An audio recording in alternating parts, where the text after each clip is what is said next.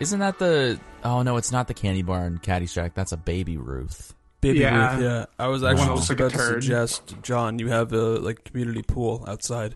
Uh, maybe tomorrow you can throw a Put a couple Baby like, Ruth in it? Snickers or yeah, some Baby Ruths in there, or you know, Drop a some Ruth. sort of chocolate bar Hmm. in the uh, in the pool. That could definitely stir up some conflict. I, I would be into that. Yeah, why not? Yeah, Or like a Well, Snickers. and, like you'll get a nut that f- comes out and some caramel, so it's gonna look like oh pee. fuck yeah, dude! Oh man, and I'm just sitting there naked eating mounds. What? And the security guys just like walking Chocolate door to door all over you. out, like, Covered put in the candy bar chocolate. in there. Yeah. Your neighbor's Hey, like, you oh, maybe it's the guy that screams at the top of his lungs at two in the morning. I am I am shocked that nobody has knocked on my door. Like even like let alone like I think there's people next to me. I'm not really sure. But like at least the people above and below me should be like, what the actual fuck is that kid doing? Screaming at Overcooked 2 at two in the morning. Oh Jesus! Striking out on the show, just fuck. Oh man, Spencer struck me out so many times last night. Jeez, he was he was on fire. Um, so let's just get into the show. Can I ask you guys a question though? If you if you must. Where's Caleb? Sorry. what? Abby! Oh my god. Maybe Diane, don't stupid. Diane, please. I, I'm a A. He scientist. didn't take like that. he just was like, The Diane. games! We have to go to the games! All right, Games please won't review save knowing. us. the director's just like, what the fuck was that? Caleb, don't make me ask you twice. Oh my Just the god. start of TV. Nicolas Cage like trying to do very like theatrical, weird shit. Um, okay. Good night, Caleb. Good night, Mom. Well, all right. Welcome back to Collector's Corner. Holy shit. It's the show where one of us dusts off a film from a physical media collection. We put it in the Blu-ray player to watch, and then we get discuss- we get together to discuss what we liked, what we didn't like, and why we even bought the film in the first place. This week, I actually decided to challenge the dudes and myself, and kind of come up with specific categories for the next couple of episodes. And uh, this is the first one, and this is Jon's week, and he decided to go with the category of guilty pleasure movies just kind of like films with mid to low reviews that you know he still loves and appreciates. And yeah, that's why There's we a the poll for The Mummy and Knowing, because both don't you know they don't have the best reviews out there. And I had never seen The Mummy, and Nate had never seen Knowing, so oh shit. One of you guys won in quotes. I don't know. Um, yeah, dude, fucking knowing 2009. What a year to be alive. Um, Nate, I, I, I guess I'm not surprised that you hadn't seen this. It's, I mean, it's not really in your wheelhouse. It's one of those just like Nicolas Cage being Nicolas Cage movies. And honestly, if I hadn't watched it just like randomly, my mom, I think, got it like either at I'm assuming like Redbox. I think Redbox was a thing in 2009. Um, and if I hadn't seen it then, I probably never would have watched this movie until like me and Spencer developed our obsession with Nicolas Cage. I don't know when it would have happened, but um, you know, my background with this movie was I watched it at my lake house on a really small little box TV late at night. It was probably raining with my mom, and we literally just talked about this. I'm like, yeah, we're talk- we're gonna do knowing. And she's like, "Oh, I'm like, you remember when we watched this thing? Yeah, yeah." I'm like, you don't understand the impact this film has had on me. She didn't Like, remember. you, know you that. don't, you don't understand. Like, you thought you just rented a movie, we watched it, move on with our lives. No, no, no, no, no, it changed my fucking life. no. This this movie is. It should not have had the impact that it really did. But I have, I've seen this movie at least ten times. At least it's, it's Okay. like I said, guilty pleasures. There's a reason why it was it was on that list. The Mummy, I've probably seen that five or six times, but this is definitely more of the guilty pleasure, um, just purely because it's Nicolas Cage being himself, and it's a disaster movie, and I had a huge obsession with those for quite some time. That's true. It does tick So- some boxes for you. I boxes. I saw Knowing in theaters in 2009. Like it came out in Oh, like wow. March of 2009, uh, and I went and saw it at this like really small art house theater uh, up Wickwaro skiing. And I remember going with my dad. I was probably like what 13 or so. I was you know 13, 14. And uh, I remember being pretty into the movie, and then I, I vividly remember the ending. We'll get into it, but the ending just pissed me off, and I just like got up and like wanted to leave the theater at like the very end. And I just As a 13 year old, God, I'm third- yeah. I was just like, I was like, I wasn't really offended. I was just pissed because the movie just goes in such a weird direction in the third act, and it just caught me off guard. I always remember that, and I think I had watched it maybe one or two times, like maybe on TV in the years following, and you know, I've always kind of liked it and thought it was like a fun movie, but it's been. You know, it's been a long time since I've watched this from start to finish. So that's why when you picked it, I was like, okay, this is gonna be interesting. And also because, like you said, Nate had never seen this movie, and yeah, we I said to before we get into that, I I do want to. Do, do you have a Ducky ask the questions for this episode? Oh, no? of course I do. Yeah. Okay, I didn't know if we accidentally skipped over that because I don't want to. I you know I want a chance to actually win something since it's my week here. Um. I do have. I have a couple of questions. Um, Okay. Okay. I if we, I don't know if you want to do Nate's thoughts first, like his original, or I mean he hasn't seen it, so he doesn't really have a a background with this movie. But I do not. uh, whatever you want to do, I'll shut up. I just, I'll just say, I'm ready to talk about this movie. Okay. I haven't wanted to talk about a movie so much after watching it in a long time. Yeah, no. Let, let's let's get into some trivia because I have some stuff to say. All right. Let's get trivial. I'm excited. trivial. That's not the song. But yeah, no. Movie dudes Ducky does ask a question. Um, Ducky And because- quacks. Quack quack. quack. because we watched, you know, Knowing this week for the podcast. Uh, Knowing has a wonderful cast. I mean, most importantly, Nicolas Cage. But there's a couple of great supporting actors here, including Rose Byrne and Ben Mendelsohn. Now, I want to know what other film featured these two actors, Rose Byrne and Ben Mendelsohn? We have A. Exodus, Gods and Kings. B. Mississippi Grind. C. The Place Beyond the Pines. And D. Australia. Jon. I think I know the answer. Um, I think it's Place Beyond the Pines. Okay. Nate. I believe it was um, Exodus, Gods and Kings, or whatever it was. Gods and Kings. Okay. Well, every single movie that I just mentioned has Ben Mendelsohn, but only one movie has Rose Byrne, and that movie is The Place Beyond the Pines. Really? She plays a character named Jennifer. I would not have. Here's the have known thing. I uh I did a Hmm. lot of IMDb trivia and Oh! uh, I I knew the answer. Sorry. Um oh, okay. but I mean I don't like that that that. doesn't You kind mean of I. In a, in a way, you're kind of I, admitting I, to a, I mean cheat it, it because is you had cheating but like okay, I, you know what? I don't. I don't want to talk about this movie anymore. Goodbye. I I typically for for the films that I feel like I should have knowledge about I, I, I will take a look, but I'll, I won't do that going forward because of Fair the enough. trivia, Ducky. But um, okay. well, Sorry. Congratulations. You you won the trivia question of the week for knowing it was your film. You did the most research. That's why you were the Yay. most prepared to know the answer. Uh, you know the answer for knowing. So con- congratulations. Congratulations for knowing that. Wow, thanks. Yeah. I'm a fucking prophet, aren't I? But if you've never heard of this film before, why don't I tell you a little bit about Knowing? Cue the theme song. This film is directed by Alex Proyas. He has done films like The Crow, I Robot, Dark City, Gods of Egypt, but we don't have to talk about that. Knowing stars Nicolas Cage, Rose Byrne, Ben Mendelsohn, and it has the film debut of Liam Hemsworth, who plays a character named Spencer. I think that's pretty damn important, but I might be a little biased. Anyways, the plot. MIT professor Nicolas Cage links a mysterious list of numbers from a time capsule to the past and future disasters and sets out to prevent the ultimate catastrophe. Has a 6.2 on IMDb, a 34% on Rotten Tomatoes, and a 42% audience score, and it's got a filthy 2.6 out of 5 on Letterboxd. Um, Uh, I did not know it was that low. Yeah, I, pretty I low. did not know. I thought it was at least in the 50s. That is incorrect. 34 is.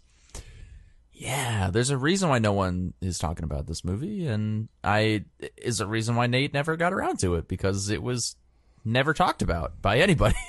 it's But I've always seen the watched and title. forgotten. I've always seen the title in video stores and stuff when I was younger. I always saw the DVD cover, just Nicolas Cage on the front with like the orange sun in the background. Yeah. And it's kind of dark. That's Isn't- it. Shouldn't that be intriguing enough for you to be like, eh, I'll blind buy that? Yeah, but Never? if you walk No. into Walmart nowadays, like literally every other movie, Nicolas Cage is on the, the cover. So Yeah, like, I mean that's fair. I don't blame you for never checking this out because it's just like, oh yeah, could we just want another one of these VOD like shit boxes that Nicolas Cage is doing to help pay for his mother's uh, insane asylum bill? But um, but because Jon and I had a huge history with this movie, we're kind of on the same page that it's like we recognize that it's a very out there movie, but Nate, since this is the first time you even checked this out, I didn't know anything going into this.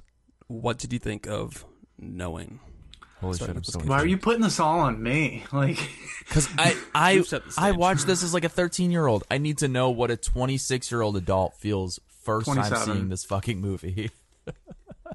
um, I'm 27 actually. Thank you very much. oh, Um, congrats! I'm almost 27 as well. Thank Are we- Did you. you get me my birthday present yet? No, probably. Okay. Yeah.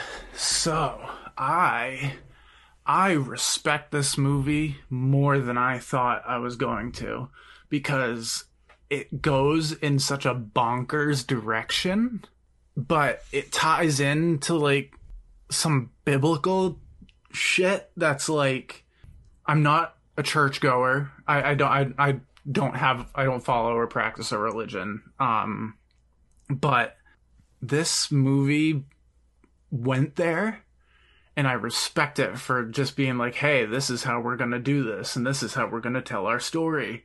And I was like, damn, even though it's not the best movie in the world, even though some of the CG was just kind of like, wow, bad, I actually had a really fun time watching this movie.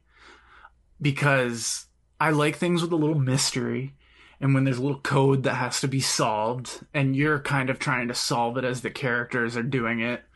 And plus it's Nicolas fucking Cage. Like we've talked about it but like come on he's one of the greatest ever he just is for being who he is and his roles are just amazing and I guess I can only just sum this all up by saying I had a blast no pun intended I had a blast with this movie So, I, Spencer, you know a little bit more. You mentioned this. I didn't really know this, but apparently this pissed some Christians off.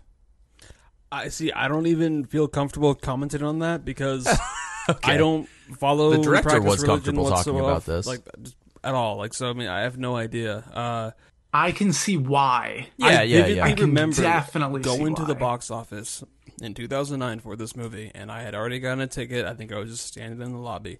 Two other people walked in, and they asked this guy who was working the theater, like, "Oh, what's playing? Like, oh, what's knowing?" And I remember him saying, like, "Oh, are you religious?" And they're like, "Oh yeah, a little bit." And he's like, "Oh, well, you should stay clear of this movie because it will piss you Oh. off." I hated it, and I just remember hearing that, and being like, "What?" Because I just didn't really think about it. I was like, "Oh, it's a movie. Nicolas Cage. It's a disaster movie. I'm gonna go see it. I'm stupid. I'm ignorant."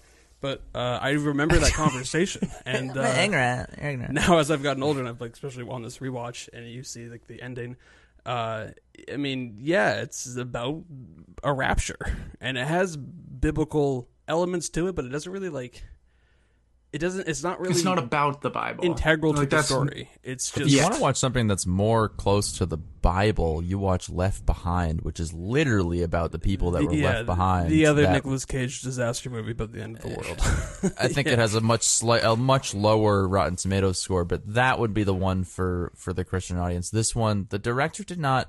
That's, I mean, there's a lot of symbolism here, like almost in your face symbolism when it comes to that type of thing. Like, uh, it it it, wants to be left up for interpretation. Is the film smart enough to make that decision for the audience? I don't know. Um, but yeah, I could totally understand why a certain audience uh, this mil- this film is made for a certain audience, and I can understand why, uh, you know, religious people probably find this offensive in a sense. I mean, Um, but that's not what I want to talk about with this movie right now. Oh God, no. Yeah, It's that's super- like way beside the point. yeah, I know, I know. it's a super bleak blockbuster that is about the end of the world and the end of humanity. I mean, if you're religious, like you think of like heaven and hell and a place of afterlife, this movie doesn't really. I mean, it kind of touches doesn't care upon about it, that. but it doesn't really. Yeah, it's like no, there's, Doesn't like, care. The end in a is the different end. way. And Nicolas Cage, Yeah. like his character, is constantly like having his faith tested throughout the movie because he has that speech at, uh, in the MIT class, just how like, oh yeah, nothing really exists out there. Like, I think shit happens. Is what Yeah. he says. Yeah, Uh, I just think shit happens, and then and it's like, oh, then geez. he's given this like piece of paper that has the answers to all of the uh, disasters in the world, including like future um, disasters. So like he's in a position of like, oh, I could go and prevent this, and then when he realizes he can't prevent it, then he's like, well, shit, like what was the purpose of this? So I mean, he's Yeah. constantly getting his faith tested, and then yeah, they do go go there with a ballsy third act because usually the hero is trying to solve the end of the world, and the movie doesn't care about that. It's like no, it's inevitable.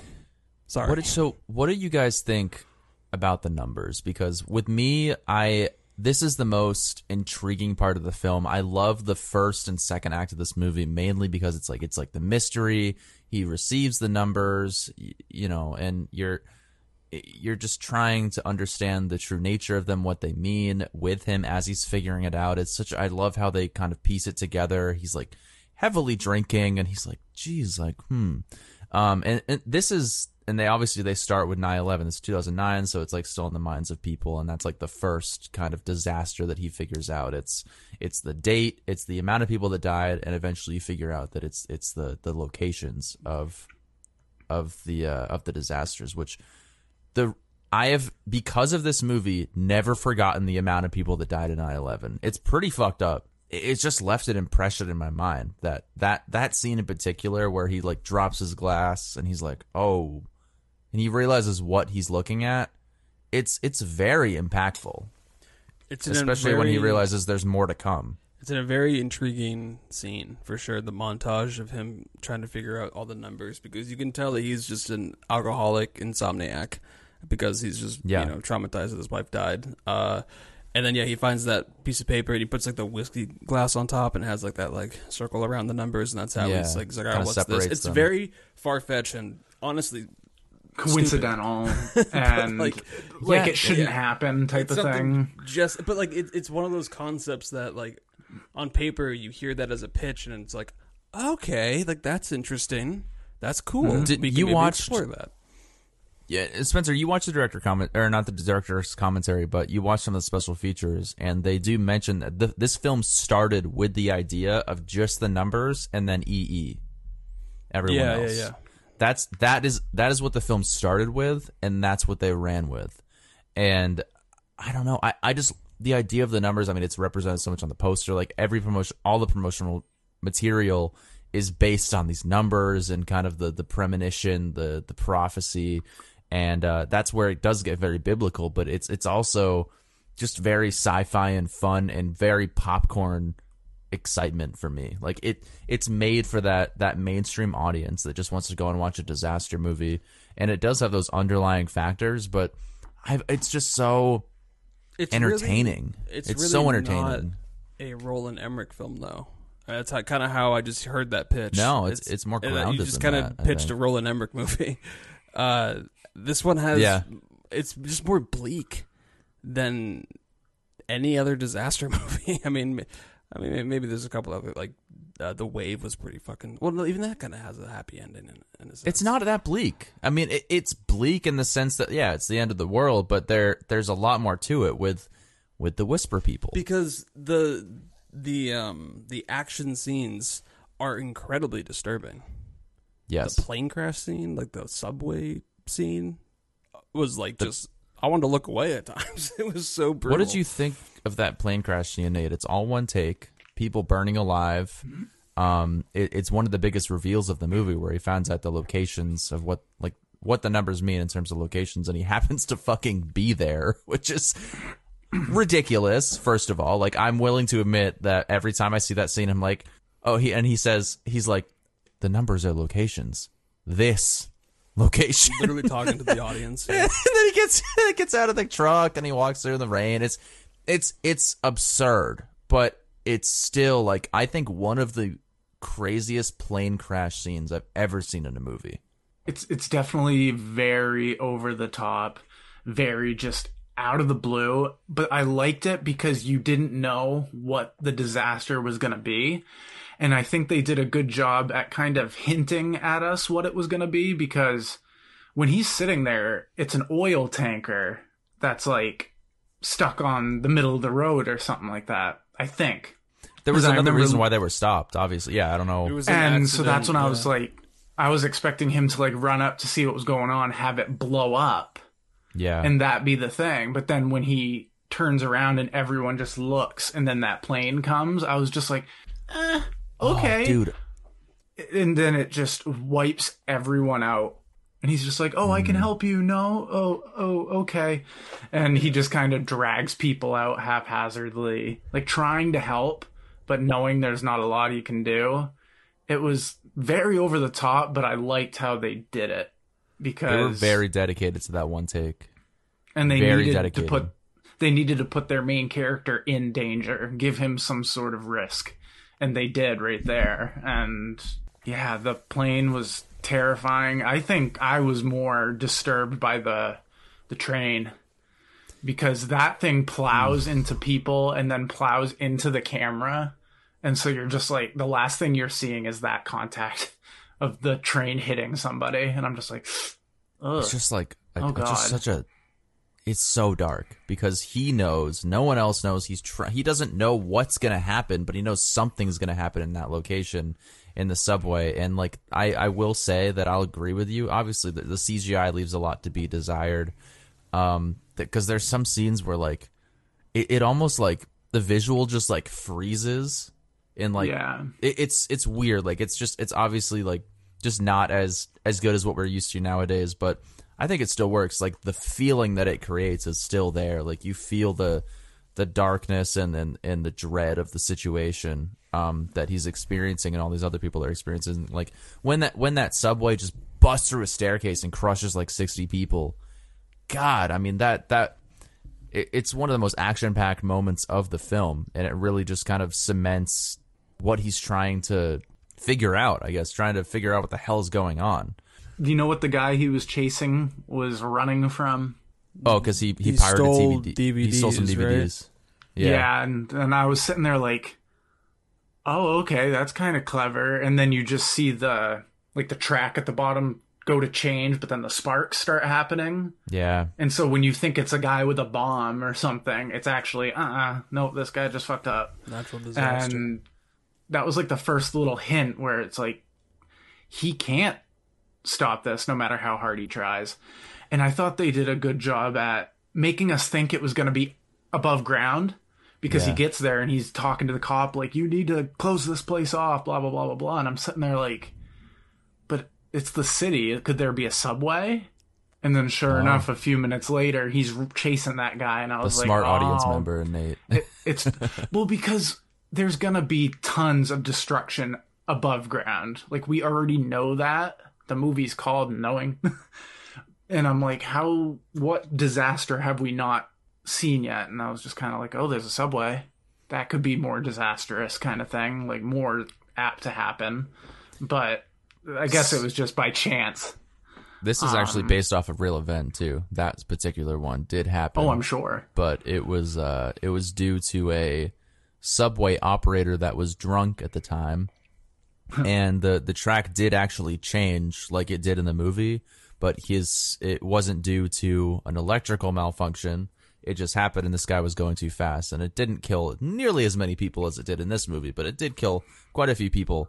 Um but i'm wondering if you guys noticed because the first time i realized this actual fact um, was when I was watching the director commentary, and I didn't, I never pieced it together. But these two events that Nicolas Cage is there to witness is a direct relation to what the sun is doing the entire time, and what the whole movie is trying to foreshadow, and how it creates these electrical malfunctions because of these solar storms.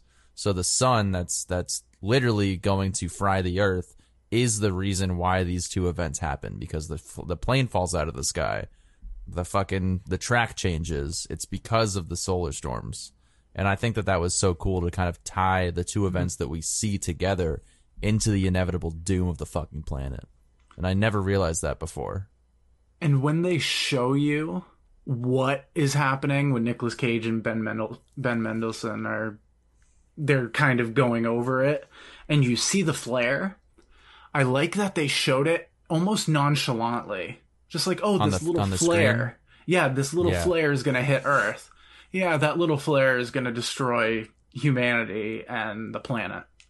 And I was just like, that's creepy. Because looking at it from a computer screen, you you just see a little line hit Earth. Yeah. In the scope of things, it's just like a grain of sand getting blown over by the wind. But that was a planet that just got a solar system that just got destroyed. Like Yeah.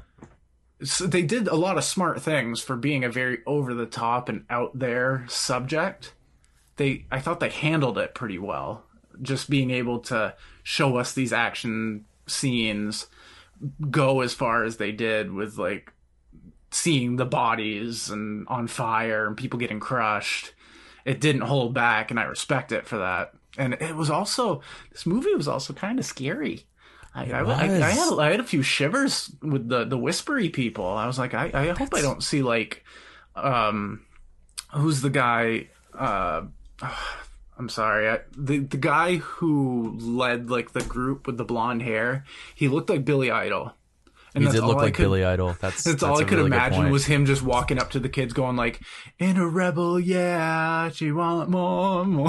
like Or if, whispering like, at Can you him. yeah, imagine he did? It's been it's actually Billy Idol the whole time. If David Bowie was still alive, he would have been great in that role too. Oh, he would have been terrifying. But he's already played an alien. yeah, that's why. Yeah, the man from nowhere, right? Isn't that it? Yeah, Uh, the man who fell to earth. man. Okay, thank you. Um, Oh, I never saw that. So- wanted to see that. Yeah, so this is one of my favorite elements to this movie is something that I always forget about until I rewatch it, and it is the horror elements, and it's especially the first act of the film with uh, Lucinda in the school. it's creepy.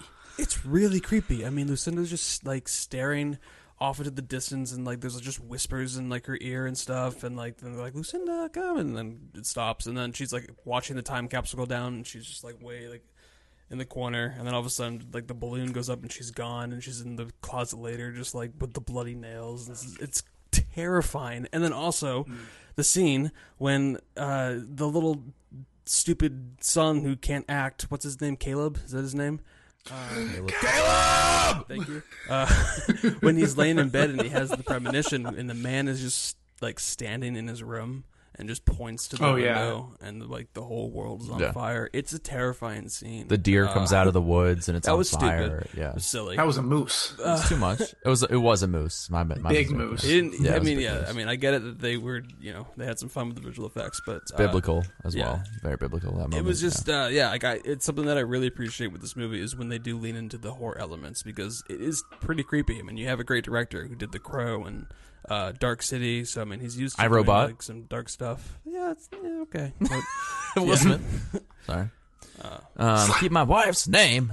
Sorry. Um, no, and I will agree with you, Spencer. I think the Whisper people and the scenes that involve them are something that has really stuck with me over time. It, it's those the creepy scenes, especially the one when they go to the cabin and there's the big reveal of EE, everyone else under the bed, and the kids are in the in the Ford F one fifty um as well, what was where what was the cabin again?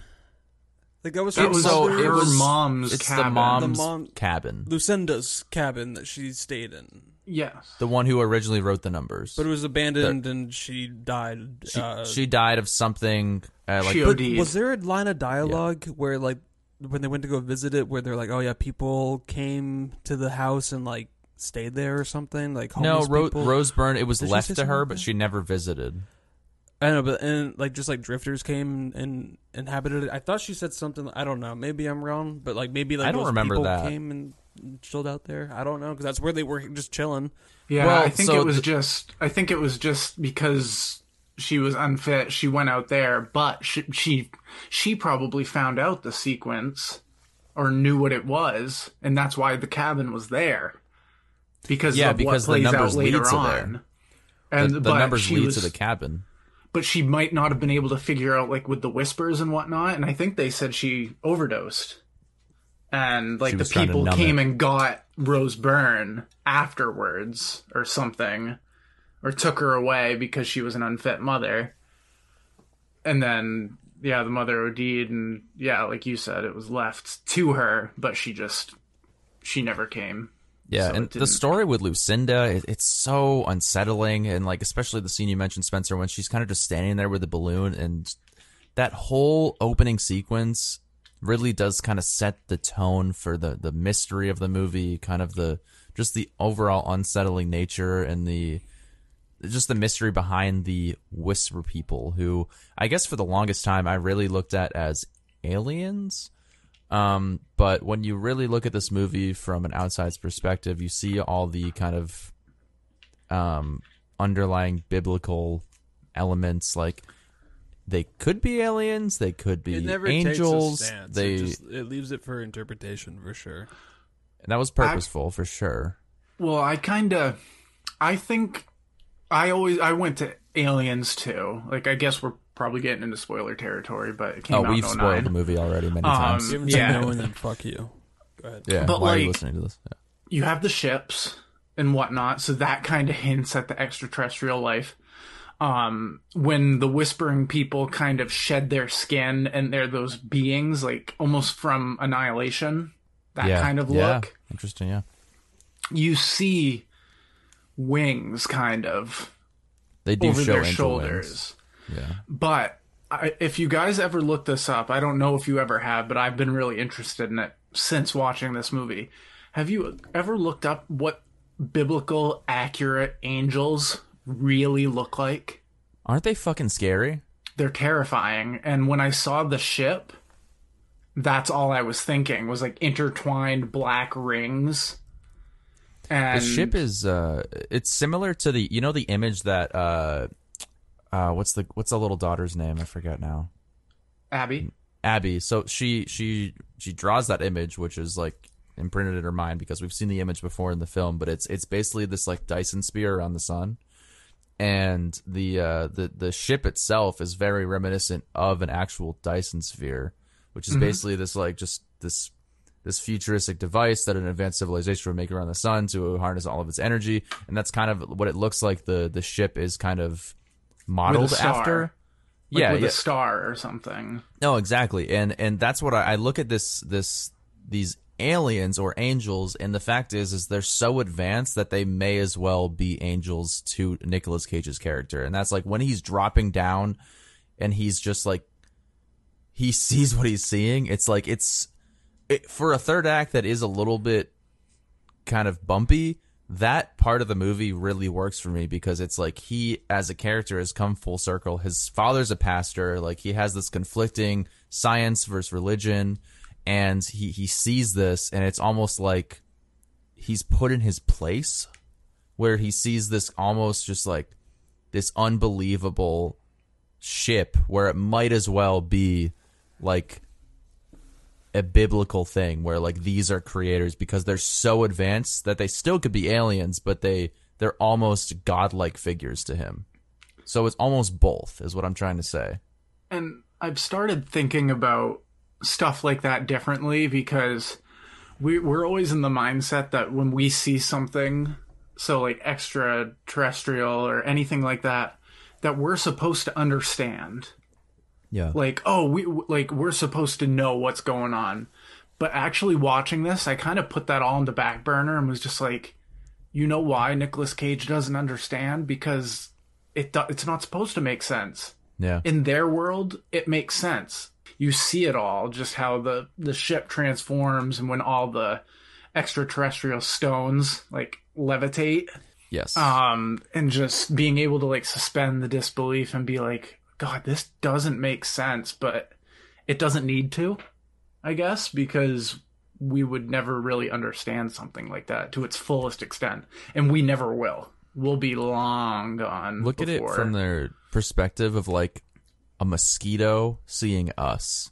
And i think that's where i what i see like Nicolas cage is like he is like that little mosquito seeing this like massive ship that defies logic and and the physics that he knows and that's where it's like that's almost the the otherworldly beings that he that he's seeing where he's just he, there's just absolute disbelief on his face in that moment where he he doesn't know what to think all he's learned in his entire life all his beliefs of like oh shit just happens is kind of out the window It's like he just doesn't know what to think in that moment. Instead of him having the feeling of disbelief, he already didn't believe in the first place.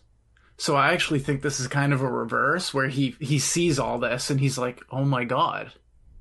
I thought this, this was all for nothing, but for someone it's going to continue." So he kind of has a revelation.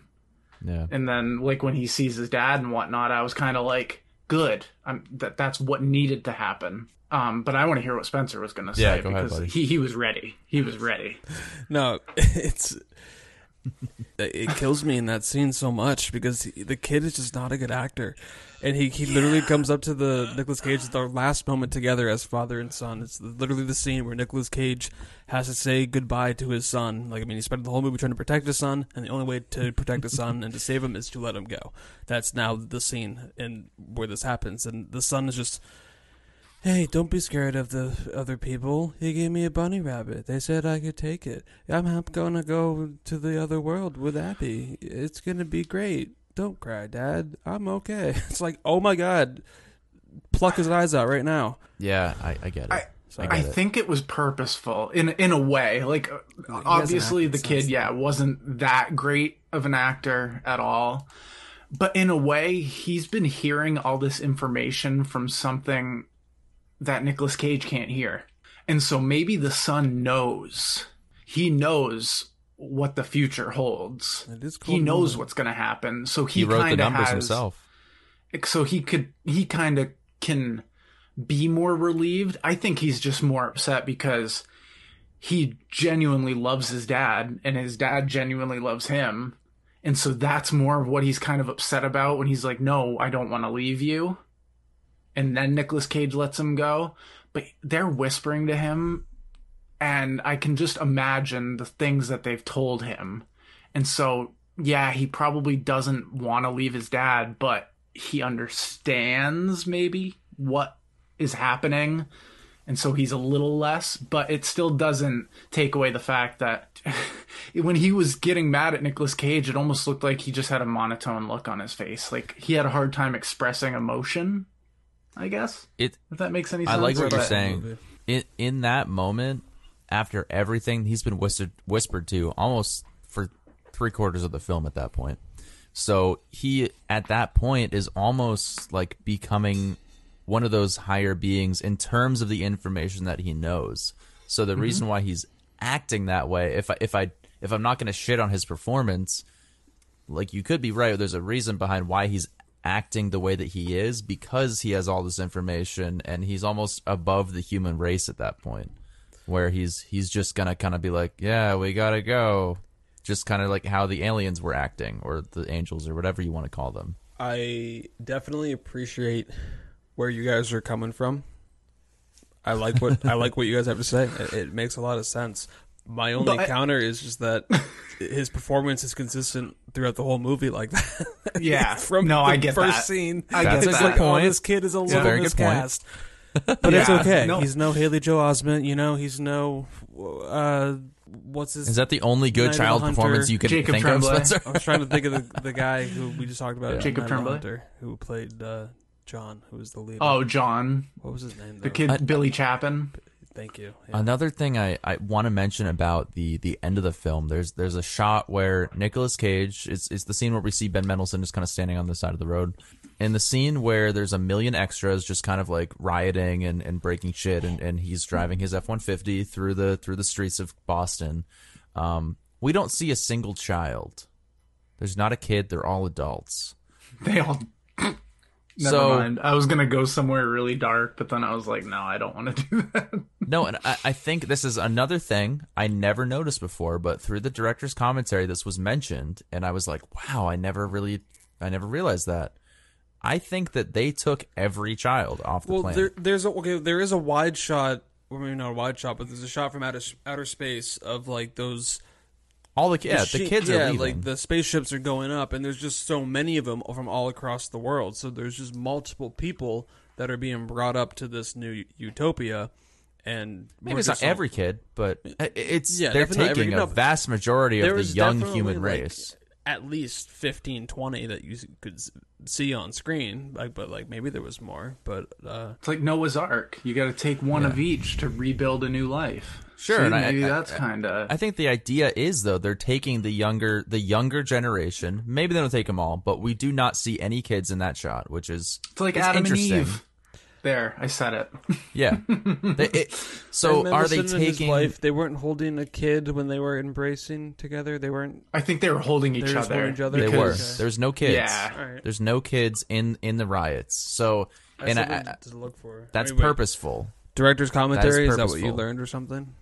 Yes, there's Oh, no okay. kids. So basically, in the director's commentary, he's talking to another person who's like giving him questions throughout. It's another guy. I don't know who it is, but he brings up that question, and the director kind of just, you know, tiptoes around it. But it's because it's supposed to be up for interpretation and this and that. But it, it's a really good point where, you know, maybe they do take all the kids because of the innocence, and they're not like crazy like the adults who are just going to riot in a situation like this. Um, um, because it's easier to get through to children. That's why they whisper to them. There's a, there's a lot here. I mean, there's there's a lot that you could kind of decipher through that, but I I I have come to the conclusion that I do think that maybe they didn't take all the children, but they took at least in that shot. It's like okay, they took you know 30 children, but maybe there's a million more ships. Who knows? Yeah, It- because not all the kids at the elementary school hear it. Like it was just Lucinda at the beginning, and then it was only Abby and Caleb, But who's and to they say weren't that, even at the same school. who's to say that all the kids didn't? Because those are the only kids we see throughout the entire film, other than in the 50s. I feel like if it was more kids like that, you would have seen other kids. The young actress that plays Lucinda also played Abby. And like I totally can see it now. I didn't realize that but I didn't realize it. I mean, when I was Not watching even the kidding, film, uh, because they're such polar opposite characters. Uh, like Lucinda was terrifying. Like I was With some actually CGI, scared of her. probably. Um, Because they did look Yeah, a lot like Rose Byrne in some of the pictures, Oh God, like the yeah, way they. Rose Byrne looked like she was like 19 in this movie. Oh, but she's beautiful. She was so creepy in this movie. She was. Like well, honestly, think about like, it the- though. I mean, her character, uh, her whole life, just- her she mother looked was literally saying, dead "You're gonna oh, die movie. on October 19th or whatever the date was." Like literally saying, "Like, hey, you're gonna die on this day," and like just saying, "Like, oh yeah, like I know the world's gonna die. Like, EE, everything ends," and she just chose to ignore it her whole life.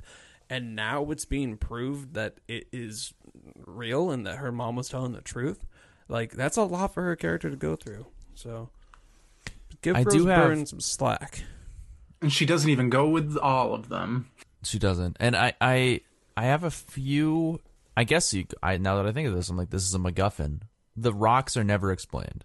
It's just to show that they're from not here because you kind it's explained at the end because all of the rocks are in that spot. Nope.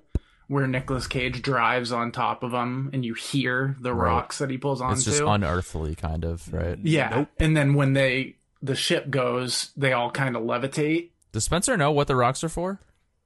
Nope. Not of planet Earth. Nope. Oh. Oh, you're revealing a lot about this other movie that I.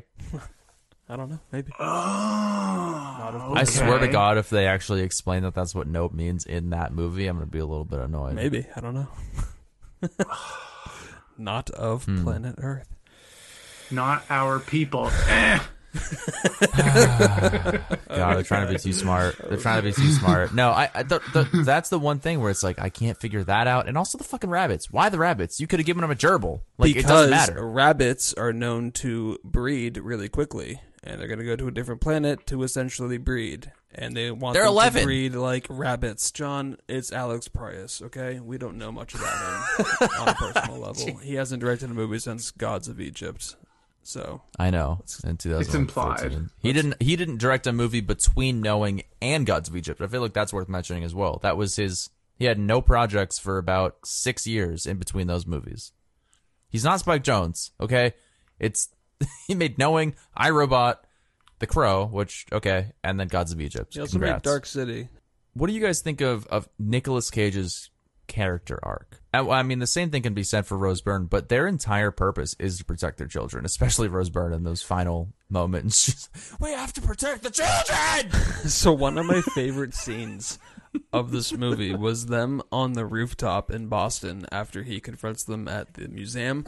And, Joey King's uh, there, just like going on dates. Nicolas and stuff. Cage knows. I mean, he, the movie's called Knowing. He knows, okay, and he just wants to just tell. Rose Byrne everything that he knows, and she just doesn't want to hear it. And you can just tell his like he's so frustrated, and like you can tell that he's about to like burn out like that like Mandy level of Nicolas Cage, the freak out, like scream in your underwear, and like just like throw a temper tantrum for ten minutes, like in one take. And like he wants to do it so bad, and it's just so entertaining. And I guess in the in the special features they talk about that scene in particular, and I guess they rehearsed it in a very like traditional way. And then when they called action, nicolas Cage just brought up this like extra like energy element to it of like just like hyperventilating, like I need to tell you this right now, and you need to listen because this is what's happening. You need to fucking shut up. Yeah, yeah.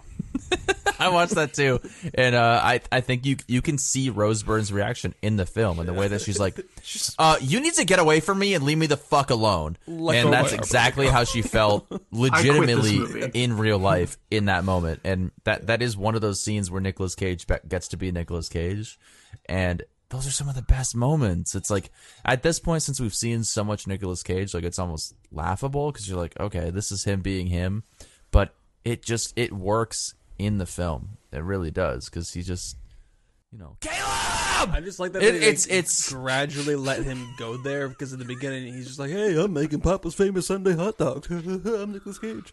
I'm the son of a pastor. Sorry, You want to yeah. come see Saturn's rings, son? I I love this movie. I really, I kind of really low do. key do too. It's and that's the thing. It's, again, guilty pleasure. It was this or the Mummy, and I I feel like I'm a, I'm definitely more passionate about this movie than than the Mummy. The Mummy's great. Brendan Fraser, like, how can you go wrong? We didn't. We're not talking about it. I'm just saying it was it was against this movie. It's it's two movies that I, you know, would love to talk about, and I think this movie made for a great conversation piece. There's there's so many elements and so many Just so I guess over the top funny moments. Like it's it's it's crazy. I think, it really yeah, is I with this movie. I've loaded up all of the negative reviews on Rotten Tomatoes, and it looks like a huge consensus is that just people don't really dig the, or the critics didn't really dig the over the top Yeah, setup, the over the top punchline. The uh, they say that one critic just says I was dozing off and gave it an F. Uh, they say that it just falls apart in the third act. Uh, it's just it's very bleak. Um, But they're dissing it based on only like one thing. Uh, Where Okay, we can actually critical talk about consensus. the I've seen the movie ten fucking times. No I one, know- like, no one has some interesting ideas and a couple good scenes, but it's weighted down by its absurd plot and over seriousness. I could see that, but I over guess serious. It's not it's really just- fun. I mean, I know we, you said the no, word No, it's but not it's- fun. it's fun I for had you. fun Yeah. just allowing Nicolas Cage to just literally just kind of let loose and just be like, "Hey, I'm this single alcoholic dad, and I'm just gonna be over the top and go, Caleb." I'm So the son of a just- pastor. I'm gonna keep doing that. Is that cool? Hi, I'm Nicolas Cage. I'm the son of a pastor. The next movie on his IMDb is called Son of a Pastor. yeah, exactly. Written by those movie dudes. Yes, He, he would do it. Sorry, Martin the Monkey. Yeah. Um. Just get him a million bucks. Yeah. I. Man, there, I could keep going. I really could with this movie, but we should probably cut this off here. Uh, Spencer, final thoughts. One second. I want to see what I gave it on Letterboxd, and maybe I I, know have an gave old review. I don't know. I don't know if I put my grade in yet. I think I Pretty did. sure. I, uh, I didn't relog it. let me check. I, I did. Um. Okay. So yeah, no, I mean, it is one of those movies that I checked out in theaters back in 2009, and it has stuck with me over time. Of just the fact of like yeah, like the numbers and predicting the future, and just Nicolas Cage kind of getting there with his over the top performance, and just the ending really going there and being kind of bleak and being very uh, just different for like a mainstream blockbuster to just have this very bold ending. Um, so it's something that I do kind of appreciate. I, d- I do get the criticisms. I mean, it is a very dark and serious blockbuster. It doesn't really have too too much fun with its uh, material. Uh, the the action scenes, like we said, are very disturbing to watch. I mean, people are on fire and burning to death, just innocent people. It's like okay, in the subway, Yeah. just people just get executed just horrifically. Um, but that being said, I do really like the horror elements. I do think it's well directed. Uh, I, I do have fun with the Nicolas Cage element to the movie. Like we said, like no other actor could could replace Nicolas Cage in this lead performance. I got the Blu-ray now. I didn't before this, but now I have the Blu-ray, so Don't at least I can uh, watch knowing whenever I would like to in the future. So I am gonna go. I'm gonna go. Fuck. I don't know. Fuck, I don't know. I'm in the just, same just be honest. with- hon- Okay, remember when we made our list back in the day? It's it's entertainment factor. That's what I always keep in mind. This is a movie that I was entertained by. What is the entertainment factor grade on this film? If you sit down on like a Saturday night at like 9 p.m. with a couple of beers and you watch Knowing, you might have a good What is it? time. So I'm gonna go three and a Okay. half out of five. Fuck yeah, let's go.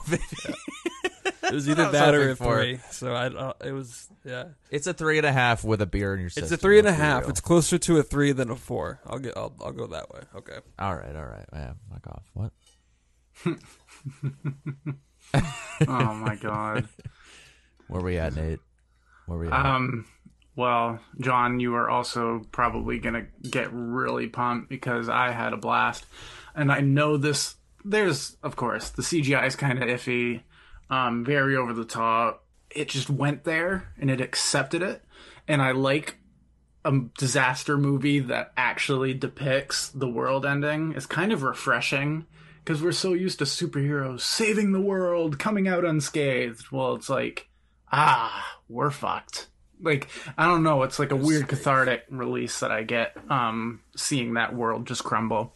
I'm I'm gonna go four out of five as far as enjoyment because I I, I, I I did I did have fun and like I I understand its flaws, but fuck it, we're not critics, we're film lovers, It's 2009, and we don't have to hold ourselves to a standard. I had fun and I love Rose Byrne and I love Nicolas Cage. I'm so happy we've got to talk about a movie like this because we're always talking about, oh, this movie's so critically acclaimed. It won 60 and fucking 20, 20 Oscars. Like, no, this movie isn't that. But it, it's a movie that it it has a place in my in my heart for me. It's it's just so entertaining. No, it's not amazing, but it's it's one of those disaster flicks that I feel like the vast majority of people have not seen. It's it's it's it does its own thing. It doesn't do the the typical like asteroid impact. It goes for this weird sun flare thing that is completely this would not happen. The earth would not be fried. Okay?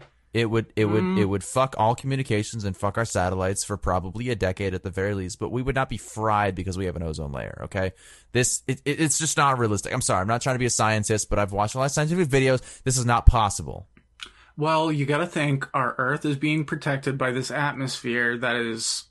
We understand what makes it, but we also don't know what out there is made of. So the whole biochemistry and everything on Earth combining with the unknown elements and dark matter of space, it's a plausible thing that could happen. We're those science dudes, by the way. We are those science dudes.